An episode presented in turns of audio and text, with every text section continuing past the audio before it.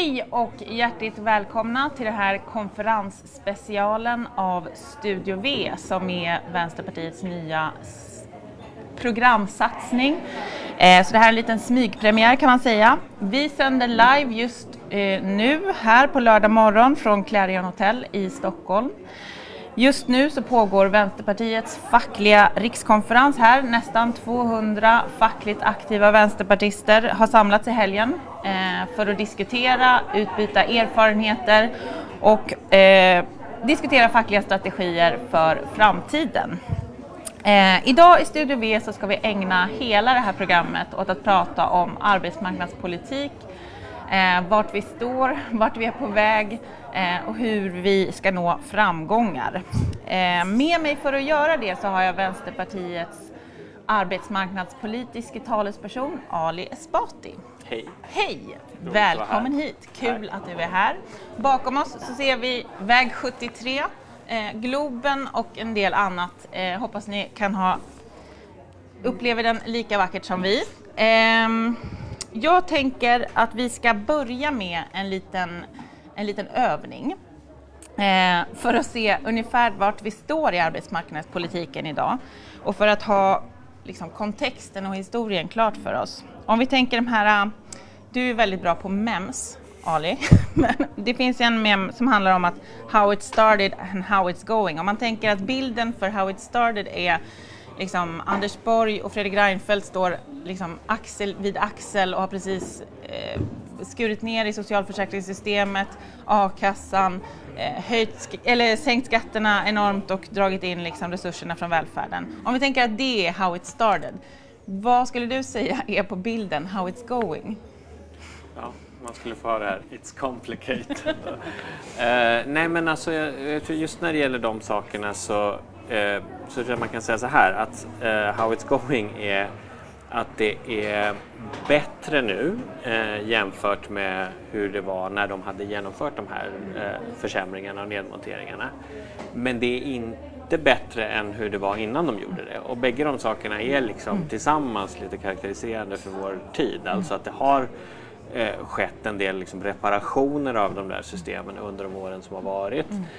Men den men det är ju inte någonting som liksom vänstern och arbetarrörelsen har lyckats göra för att vända trenden. Mm. Uh, och, och, det där är någonting som liksom präglar tiden egentligen ända sedan 90-talskrisen mm. och det i sin tur har gett upphov till ett politiskt landskap som är eh, ja, men på många sätt väldigt jobbig och problematisk men där man behöver liksom leta efter saker att göra.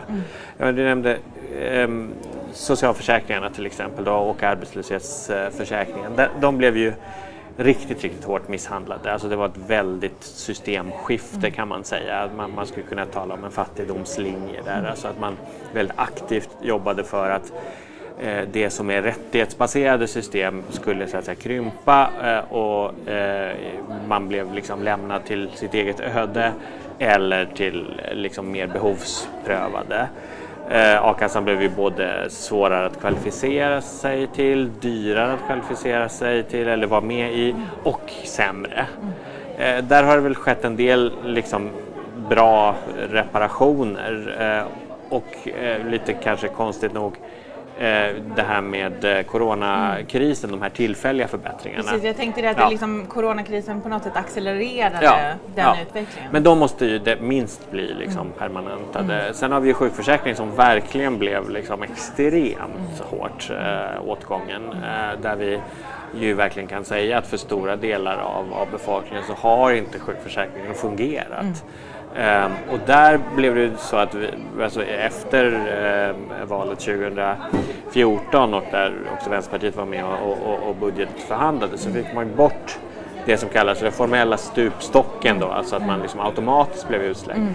Men istället fick vi ju en situation där eh, Försäkringskassan säger nej till folk helt enkelt. Och det, och det, är ett helt ovärdigt system och det måste, måste, måste ändras för att vi ska kunna prata om att vi har en någorlunda fungerande sjukförsäkring.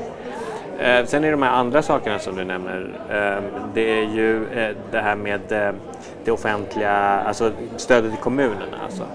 Där är det ju, det, det menar jag, det är liksom en kärnfråga för hur vårt samhälle ska se ut eh, framöver. Där den gemensamma ehm, Alltså för att vi ska ha en, en eh, gemensam sektor som inte bara är liksom en bottenplatta utan det som jag tror de flesta i befolkningen förväntar sig, nämligen att vi ska ha liksom, högkvalitativa välfärdstjänster. Ja, då måste vi ha en, en, växande andel av ekonomin som, som går till de tjänsterna och det har vi inte haft och det eh, har vi inte lyckats liksom komma tillbaka till det Eh, Eh, till den utvecklingsbanan. Och det måste ske för att vi ska kunna, eh, kunna komma bort från en situation där det ständigt är så att särskilt då i första ledet de som arbetar med att ge den här servicen, genomföra de här tjänsterna pressas och pressas och pressas. Jag menar, vi har ju sett i äldreomsorgen nu extra mycket under eh, pandemin vad det, vad det innebär men det är ju en situation som definitivt gäller inom sjukvården, inom skolan eh, och eh, egentligen inom all eh, offentligt finansierad eh, tjänsteverksamhet. Mm. Om man tänker att vi ska vara lite pedagogiska och förklara alla de här nedskärningarna i socialförsäkringssystemet, i arbetslöshetskassan, i liksom de delarna som vi har pratat om nu. Vad gör det med arbetsmarknaden? Vad är liksom, varför är det så eh, väldigt destruktivt att skära ner på just de här sakerna i, av välfärdssamhället liksom, eh, i förhållande till vi som, oss som arbetar, eh, arbetsmarknaden i stort? Mm.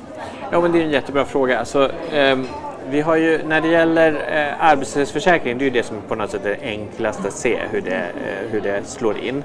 Eh, det, är ju, ehm, eh, det är ju så att alltså, ju, ju sämre arbetslöshetsförsäkring du har, desto mer tryck sätts det ju på ehm, liksom det området som ligger mellan arbetslöshet och de lägsta eh, lönerna. Och det påverkar i inte även löner högre upp i liksom löne, eh, lönestrukturen.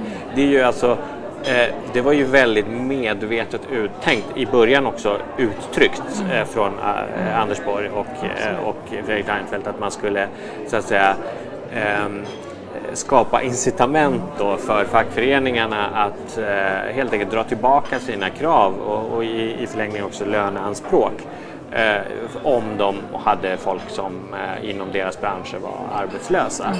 Och det funkade ju inte riktigt så, däremot så funkade det ju definitivt så att, eh, att det helt enkelt blev, eh, blev ett tryck på hela arbetsmarknaden. Då. Så, så de, där, eh, där är det ju eh, en, en, liksom en väldigt nära och direkt koppling. Mm. Men om du tänker sjukförsäkringen till exempel så är det lite mer indirekt men, men minst lika starkt mm. egentligen påverkan. Det, det, det, som händer när folk har blivit eh, sjuka eh, är ju dels att du ser att klassamhället slår igenom jättetydligt där.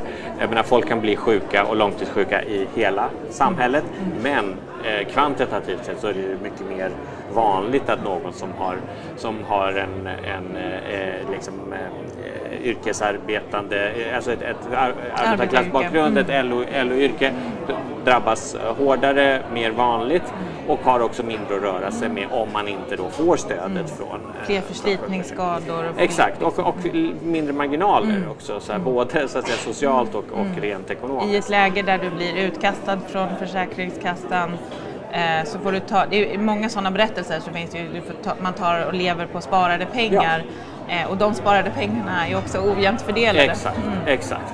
Eh, och, och, det också påverkar i sin tur så att säga en, en del av arbetsmarknaden mm. som alltid har byggt på att det är eh, man, folk är liksom lite på marginalen mm. så att säga och då, då, flyttas de där marginalerna ytterligare då.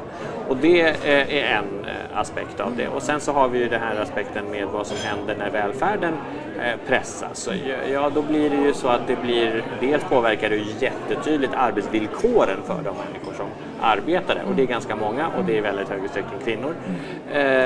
Men det, det påverkar också så att säga vad det är, en, en stor del av arbetsmarknaden påverkas vad gäller liksom, vad är det man kan förvänta sig. Och sen har vi ju då kopplat, alltså vid sidan av det här har du ju re, de, liksom själva regelverket för arbetsmarknaden med införandet av allmän visstidsanställning bland annat. Där man ju kan se en dramatisk förändring inte i antalet personer som är visstidsanställda, det har också ökat över, mm. över tid något. Men den stora, mycket, mycket dramatiska förändringen det är vilken typ av visstidsanställningar mm. har man. Där det är just de allra mest eh, eh, allra mest eh, otrygga formerna av anställningar som har ökat allra mest. Eh, jag måste säga bara till det, mm. för att liksom förstå utvecklingen på arbetsmarknaden när det gäller liksom de riktigt stora försämringarna så måste man också lägga faktiskt delar av migrationspolitiken, alltså införandet av regelverket för arbetskraftsinvandring 2008 mm. där borgerliga regeringen plus Miljöpartiet införde det. Det har haft enorm betydelse för eh, den, de mest utsatta delarna av, av arbetsmarknaden därför att då har du en stor grupp människor som har otroligt liten makt mm. och är i en väldigt, väldigt utsatt situation. Det kunde vem som helst räkna eh, ut att det här skulle bli så, men eh, de här På vilket sätt, bara om vi ska bara sätta ord på det, det handlar om att arbetsgivaren i, princip har makten över ditt arbetstillstånd? Exakt, alltså eh, det är eh, eh, om man, om man säger eh, att nu ska den här personen komma och jobba för den här lönen mm. Eh, så är det inte bindande. Eh, det är ju en sån aspekt, alltså att man kan komma och sen så inser man att nej, men det där jobbet ser inte ut på det sättet. Och då har man väldigt liten egen möjlighet som arbetstagare att påverka. Och sen är det ju då som säger att om man då går ut och säger att nej, men det, här är, det här bryter mot allting och jag eh, vill liksom inte eh, va, jobba under de villkoren, då, är man, eh, då, då kan hela ens liksom, existensberättigande i, det, i, i, samhället försvinna. Och det måste man ju ändra på. Alltså man måste ju ha en situation att, att eh, dels att själva eh, möjligheten att, att, att, ta in någon för att arbeta för en måste vara beroende på om det finns ett, ett, eh, ett behov av den arbetskraften. Eh, men, eh, till rimliga villkor. Då. Eh, men naturligtvis också att den som själv har kommit måste ha någon möjlighet att säga ifrån mm. utan att det påverkar ens migrationsstatus. det ska inte vara en enskild arbetsgivares stora, stora makt över den enskilda arbetstagaren eh, som påverkar en persons liksom, möjlighet att leva sitt liv i Sverige. Min bild är också att eh, efter 2008 och de här betydligt liksom, mer generösa reglerna så eh, etablerade sig också företag, liksom skojföretag som gjorde till sin affärsidé att just liksom utnyttja den här sortens arbetare mm. blev mycket mer vanligt också på svenska. Alltså om man tittar på åkerier, byggarbetsplatser eh, och så vidare. Absolut, det har, det har ju definitivt funnits en sån symbios mm. mellan liksom regelverket och, och eh, vissa branscher. Mm. Så inom vissa branscher är det ju, är det ju en, en eh, liksom det är definierande för hur branschen fungerar. Det är ju just som du säger, inom åkeribranschen, eh, inom byggbranschen och hotell och restaurang så har du helt extrema eh, situationer som är kopplade till det. Och det där har ju, en sak som jag, jag pratade om det på konferensen, mm. vi, vi hade några nordiska mm. gäster här som, som, eh, som också kunde vittna delvis mm. om samma saker. Men, men vi kan eh, det vi kan se är ju att eftersom det är på vissa, inom vissa branscher extra mycket mm. så har, och, och de branscherna är, är, är liksom arbetarklassyrken mm. som också annars syns ganska lite mm. i liksom det offentliga samtalet mm. och kulturdebatten och, ja. och vad Agenda eh, intresserar sig för. Mm. Så, så är det så att många människor i Sverige, eh, om man inte är direkt liksom inne i de branscherna och själv jobbar där, så, ser inte det här. Det är osynliga människor och, och, just också därför att deras arbete delvis är organiserat för att det ska vara osynligt. Det är folk som kommer på nätterna och städar till exempel. Då. Det, är, det är folk som är på vägarna och inte, inte ens går på de här eh, liksom, vägcaféerna för att äta för de har inte råd med De sover i sina, eh, i sina lastbilshytter. Eh, alltså det är den typen av, av situation som är en, en, en, en stor del av svensk arbetsmarknad men en mycket, mycket osynlig del. Mm. Den det är klart att ganska, påverkar ja, hela, mm. hela arbetsmarknaden. Den, och den har en, en, en betydligt större andel av arbetsmarknaden än vad än vad det offentliga samtalet ger. Liksom. Exakt, så mm. generellt sett är det ju så att, att liksom, arbetarklassen är osynlig mm. i, i mycket av, av den, av den liksom, eh, kulturella mediala mm. debatten, diskursen mm. eh, och, och, här extra mycket. Mm.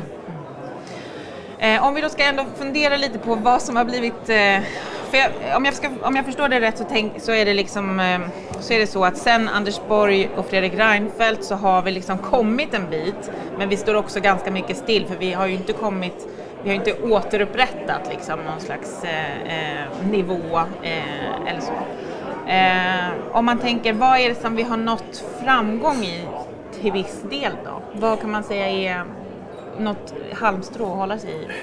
Nej, men, det, men det är klart, det har, det har ju skett en del, liksom, eh, en del lappande på, på a-kassan. Mm. Eh, det, det, är viktigt. Mm. Eh, det, är, det, var verkligen talande att det var bland det första regeringen gjorde, ja. att höja a-kassan. Ja, alltså det var, det men det var ju, ja eh, precis nu mm. också under pandemin. Mm. Eh, men, eh, men sen är det ju, vi har ju fått en jag skulle säga alldeles liksom för sent och sådär mm. men, men, men vi har ju ändå nu ett tryck och en debatt angående sjukförsäkringen.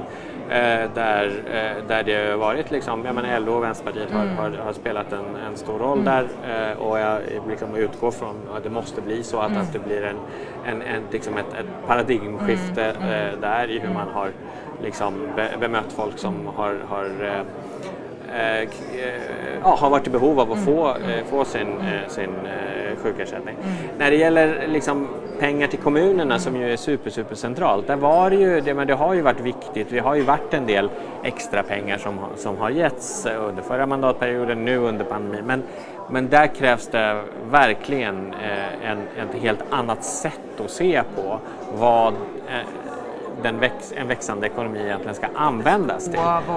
Ja, mm. och, och, och, hur man liksom, vad är, vad är det för regelverk som finns för, och, och vad är det för liksom, praxis som finns? Alltså hur ser man på, på eh, liksom behovet mm. av, eh, av mer resurser till, till det gemensamma? Därför att det finns fortfarande i, i liksom, både hos staten och i kommunerna eh, en idé om, om ehm, effektivisering som är helt världsfrånvänd. Den idén om effektivisering som uppstår, man tar på pappret mm. säger att ja, men nu ska jag effektivisera så här många mm. procent varje år. Mm. Den leder ju i praktiken bara till att, att folk får springa mm. fortare, det blir sämre service, folk blir utslitna och vi har en situation där väldigt många faktiskt inte vill arbeta längre inom de här välfärdstjänsterna just för att villkoren är så himla mm. dåliga och de som arbetar där blir utslitna mm. eh, i, i förtid och sen så får de ingen sjukersättning. Det här är liksom, vi har liksom generationer generationer av, av kvinnor mm. som på så sätt liksom får betala ett väldigt högt mm. pris. Eh, ett pris som liksom borde vara det gemensamma mm. ansvaret att, betala. Och, så, och som kan liksom också drabba dem i en stor del av deras arbetsliv vilket sen får andra konsekvenser. Alltså det är, ja men det precis, sen får de ingen pension. Nej. Ja.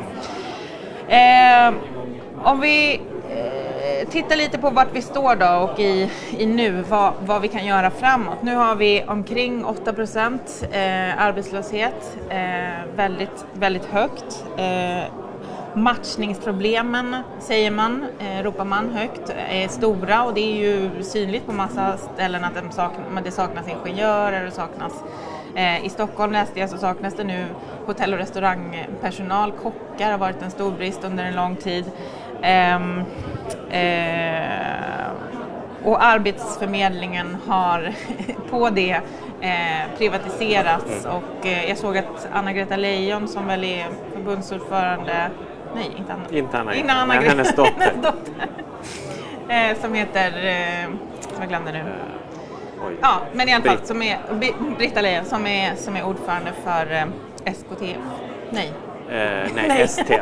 Stats... Gud, det är många fel här. Men hon var ute i alla fall och sa det att det är, det är en otrolig Liksom, man gör exakt samma sak med Arbetsförmedlingen som man, gör med, som man har gjort med hela skolsystemet ungefär. Är en ganska hård kritik mm. eh, och fullt rimlig. Du ja. själv har ju också varit inne i den här, ja, varit en mycket bestående del utav ja, debatten. En, en ja, allt för stor del av mitt liv har ägnats åt att, att rasa över du får gärna, Du får gärna liksom Arbetsförmedlingen, betydelsen för den privatisering, vad, vad, är, det vi, vad är det vi ser här? Och hur, hur kan man liksom försöka få ner 8 arbetslöshet med den här arbetsförmedlingen? Ja. Är det möjligt? Nej men eh, det, alltså det, det, är på två nivåer skulle jag säga. Alltså jag tror, egentligen tror jag man ska säga att, att pressa ner arbetslösheten handlar i, i väldigt begränsad eh, utsträckning om arbetsmarknadspolitik. Det handlar om ekonomisk politik, det handlar om vad man investerar i, det handlar om hur man riggar liksom, större system.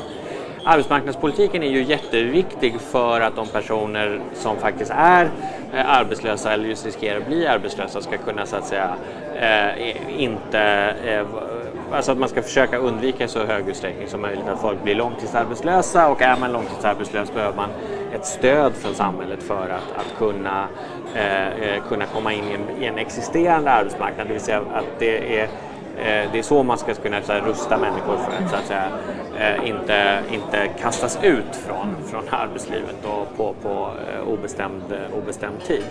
Och, och, där har vi ju haft problem på bägge de där nivåerna, både på, på liksom ekonomisk politiknivån och arbetsmarknadspolitiknivån.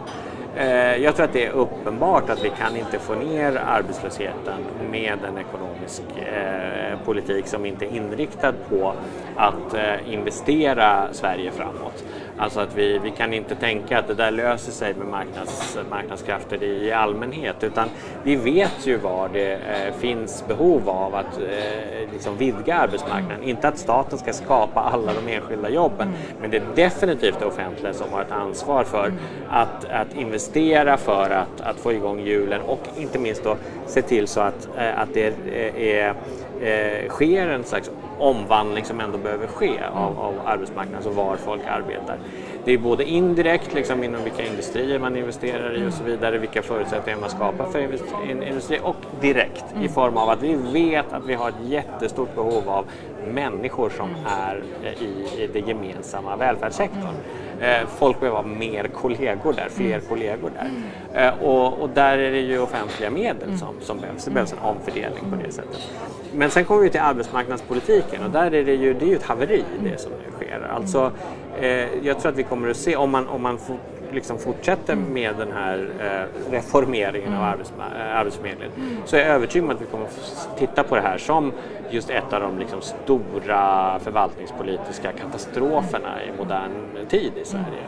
Uh, och det handlar framför allt om att man då egentligen bara skapar ett system för att pumpa ut miljarder till olika kommersiella aktörer varav en del kommer att vara bra men många kommer att vara inte alls bra. Uh, och att hela arbetsmarknadspolitiken, liksom, all energi som läggs, läggs på ett riggat system för att överföring av pengar till olika kommersiella aktörer ska funka, inte för att att eh, behoven som enskilda arbetslösa människor har och samhällsekonomin har ska vara det som så att säga styr det. Mm. Det är det, det, det som är matchning. Mm. Liksom. Så, så när jag, det är liksom det är någonting som jag eh, verkligen är orolig för. Men är det något, hör, hörs det någonstans från regeringskansliet liksom samma oro? Eller är det liksom bara Centerpartiets vilja som Ja, men det, är det, som är så, det är det som är så oerhört eh, tragiskt. Ja. Det konstaterade ju också eh, LOs eh, främsta utredare på mm arbetsmarknadspolitiska åtgärder att eh, nu när januariavtalet har fallit och arbetsmarknadsminister Eva Nordmark ändå går ut och säger att nu fortsätter, mm. nu ska vi göra den här eh, superfina grejen. Eh, då eh, är Hon det ju... omfamnar också allting ja, på ett så otroligt... Alltså, då får vi ju konstatera om strategin är att krama ihjäl ja, det så funkar det inte. Då får vi konstatera, då är det ju inte längre så att man kan säga ja, men, ja det här är dåligt men tyvärr är vi tvungna eh, att få göra det bästa mm. av situationen. Mm. Utan nu är det så här, det här är socialdemokratisk mm. politik nu. Mm. Och det är ju verkligen mm. både tragiskt och mycket illavarslande. Verkligen, eh, det, det, är det verkligen. Eh, jag tänkte att vi skulle prata eh, lite grann om en, tycker jag, intressant del utav utvecklingen av arbetsmarknaden i Sverige som handlar om den industriboom som just nu pågår i Norrbotten och Västerbotten och andra delar av, av Norrland helt enkelt. Regeringen och Vänsterpartiet pratar ju gärna om eh, om just de här sakerna som något väldigt positivt. Eh, det handlar både om satsningar på fossilfritt stål i Boden och i Gällivare, om den här batterifabriken i Skellefteå som gör att inflyttningen till liksom våra norra landsändar kommer att behöva hamna på ungefär 100 000 personer i, i arbetstillfällen räknat. Eh, och samtidigt som den här väldigt positiva utvecklingen pågår så får man ju rapporter från hur service monteras ner i många av de här liksom, eh, mindre kommunerna runt omkring de här liksom, epicentren av, av eh, industriutvecklingen. Eh, och det finns en oro på landsbygden som handlar om att människor ändå kommer flygas in och sen flygas hem och liksom inte skapa den här äh, liksom, inflyttningen som, som på många sätt skulle behövas för att liksom hålla eh, samhällen och, och städer vid liv och så. Vad är det som krävs för att det inte ska bli så? Det här är en jätteintressant fråga. Alltså, tror, och det krävs, för att det inte ska bli så, så, så krävs det ett väldigt aktivt, medvetet agerande. Det behövs en det behövs en industripolitik som då måste handla om något annat, att man utser någon industrikansler som sen försvinner in i regeringskansliets korridorer och aldrig hörs mer eh, av.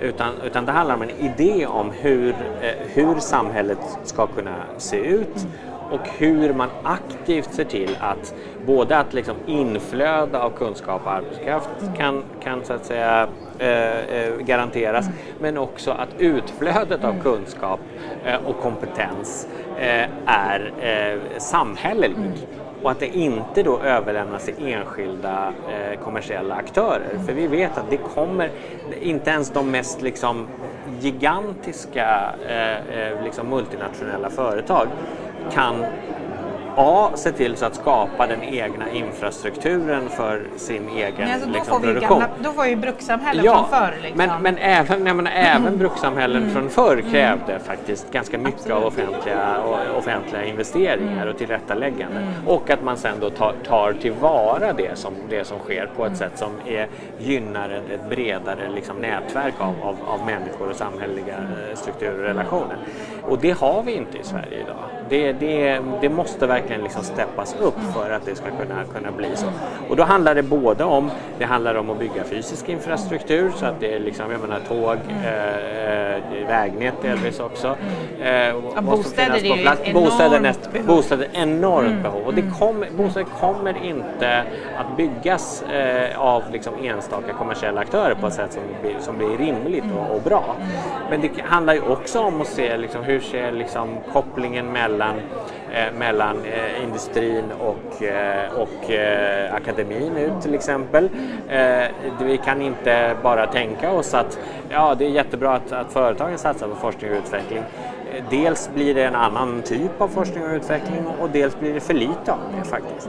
Eh, så, så det är en mängd saker där man behöver, där man behöver ha en liksom medveten idé om vad det är man vill lägga, eh, lägga till rätta för. Då. Och det i sin tur är jättenära kopplat till det här med arbetsförhållanden. Vi vet att om man, ju mer man har av lösliga eh, eh liksom, eh, arbetsvillkor. Att, att folk liksom, eh, jobbar eh, på, på vikariat mm. eller bara eh, att, man, att man delar upp i, i form av bemanningsföretag. Så, desto mindre av så att säga, in-house kunskaps och kompetensproduktion kommer det, kommer det att finnas. Det är inget konstigt att, att det är så.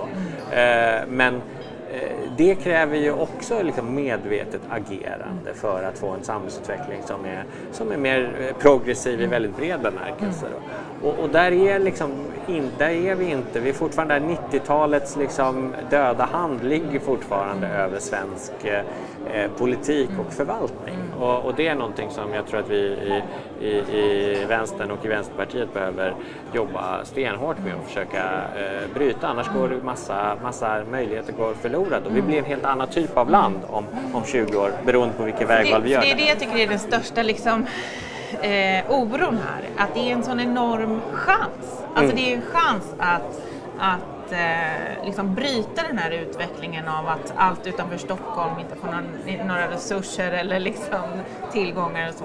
Eh, och det, det, är ju inte så eh, att man inte ska kunna bo i Norrland. Man, ska kunna få, man har rätt till all eh, service och, och, utveckling där också. Och där, det, det är liksom det som känns som Eh, det känns som en otrolig miss att, Precis. Inte, att inte fatta det. Precis. Alltså, ny, eh, nyliberalismen har ju många eh, strängar på sig, det har den inte, men det, det, det, det, innebär många dåliga grejer. Mm. En sån sak som det har pratats lite för lite om, mm. det är ju den här väldigt långt, alltså när man plattar till mm. ekonomiska relationer och mm. sociala relationer, bara så att det finns bara en dimension, mm. liksom, marknaden fixar. Mm. Då sker det överallt, sker det en, en eh, ganska extrema former av, av eh, centralisering av resurser mm. till, eh, till olika typer av centrum mm. eh, och liksom bortglömmande av, eller utarmning av, av, eh, av periferin. Mm. Och det får ju långtgående sociala eh, liksom negativa effekter. Men det får ju också då eh, effekter eh, i form av att man liksom slår undan benen för sig, sig själv, ja. för sin egen utveckling. Man har liksom omöjliggjort den där utvecklingen. Precis, därför att ekonomisk utveckling går inte till så att man bara kan, det bara uppstår mm. eh, från eh, ingenstans genom marknadens liksom, osynliga hand som kommer ner som en Monty Python-fot och bara fixar grejer. Eh, det, så funkar Nej. det inte utan, utan det, det är en organisk utveckling mm. som kräver, liksom, det kräver människor, det mm. kräver samhällen, det kräver folk som pratar med varandra, folk som reser till varandra.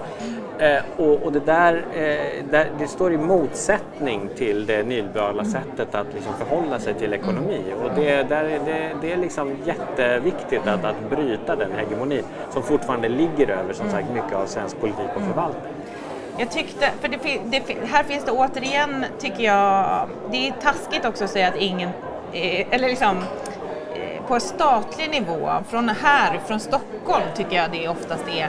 Men om man tittar på hur kommunerna försöker så gott de kan hantera det här. Jag läste ett jätte, jättefint reportage i Arbetet just om Bashar al-Mari som flyttade från, han kom från Syrien 2015, flytt, kom till, hamnade i Östergötland, eh, jobbade på en restaurang, eh, är ingenjör, har jobbat liksom i Dubai jättelänge sedan och, och utvecklat massa saker och nu får han då komma till Northvolt i Skellefteå mm. och jobba som, eh, som ingenjör.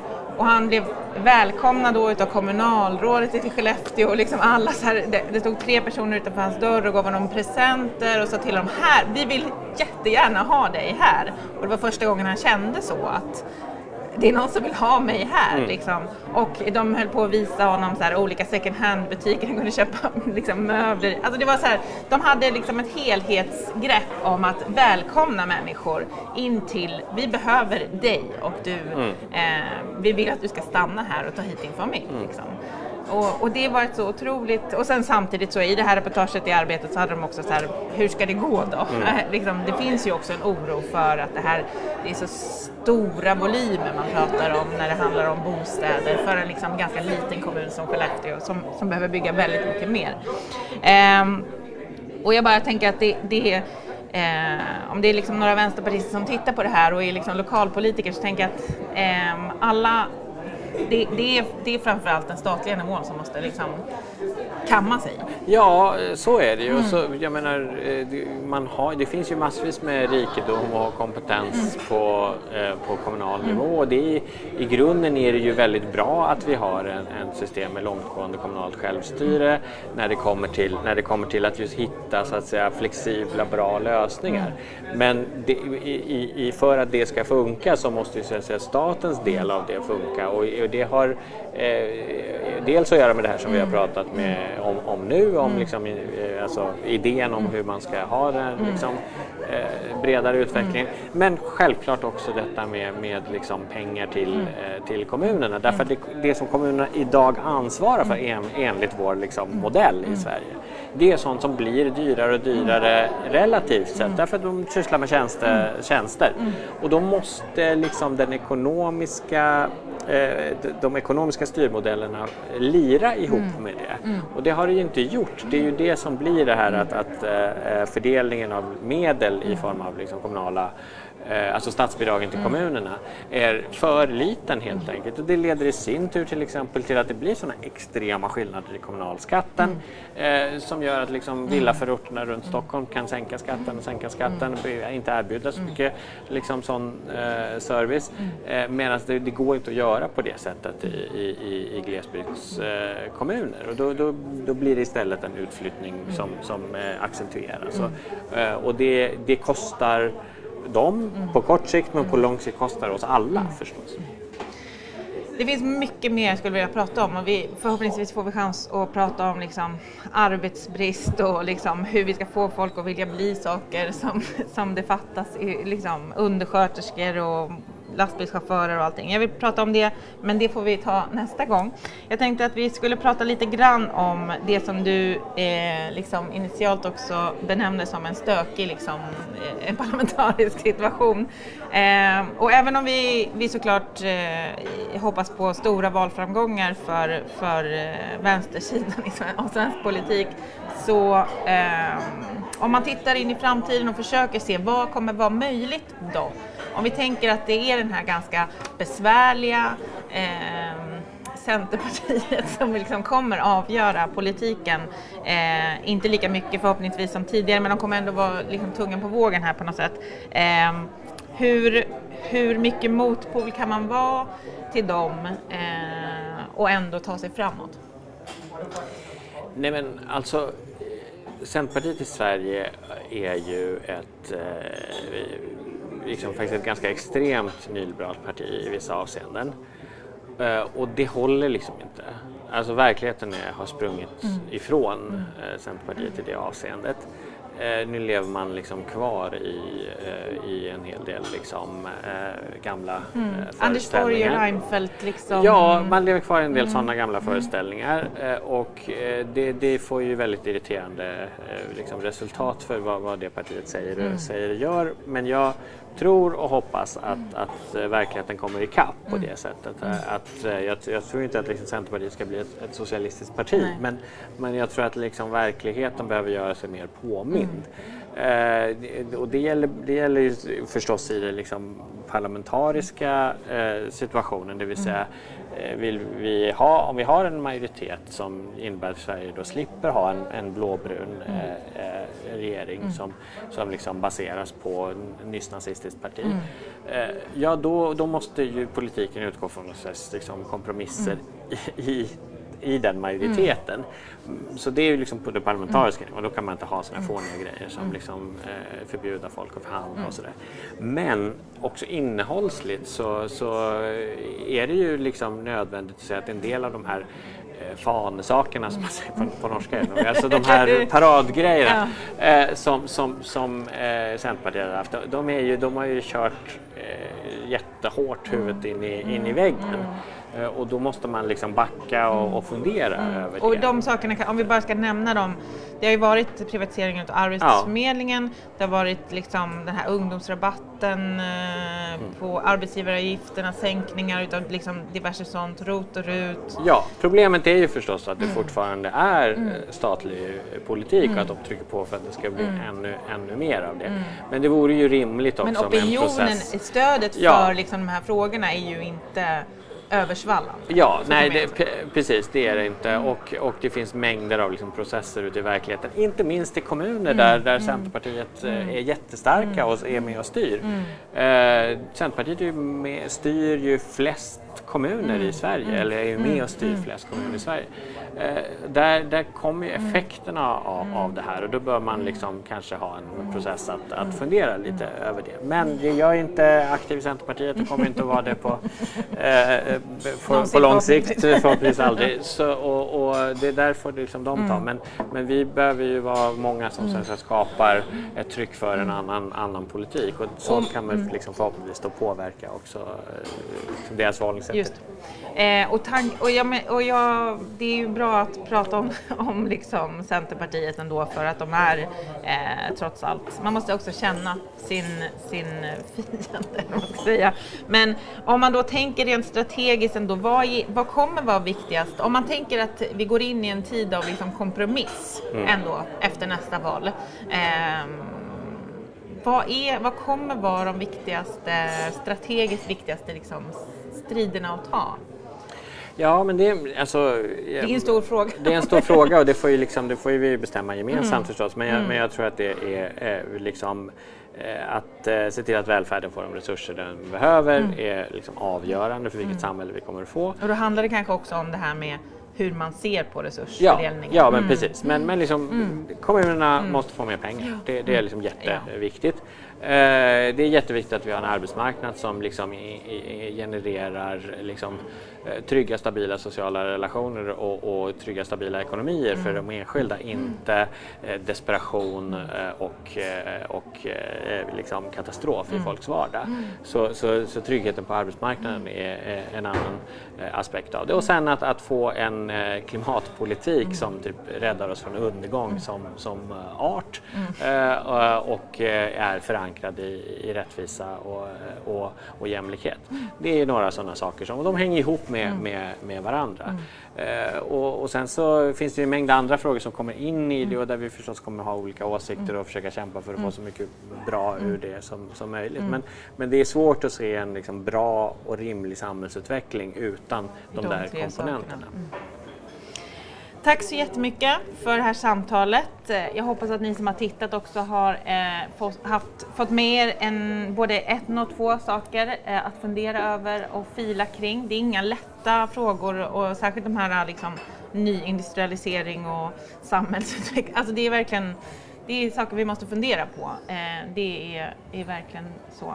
Eh, jag tänkte säga och avsluta här med att eh, att klockan 12.30 så håller Nooshi ett tal till den här konferensen. Det kan man också se live på Vänsterpartiets Facebook och i eventet eh, Organisera som är eventet för den facklig, eh, fackliga rikskonferensen.